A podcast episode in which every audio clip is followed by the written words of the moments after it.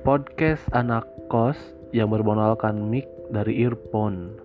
Pokoknya ala kadarnya deh. Sekedar ingin sharing aja tentang masalah pribadi atau temen gue. Dengan harapan ada insight yang dapat dipetik entarnya.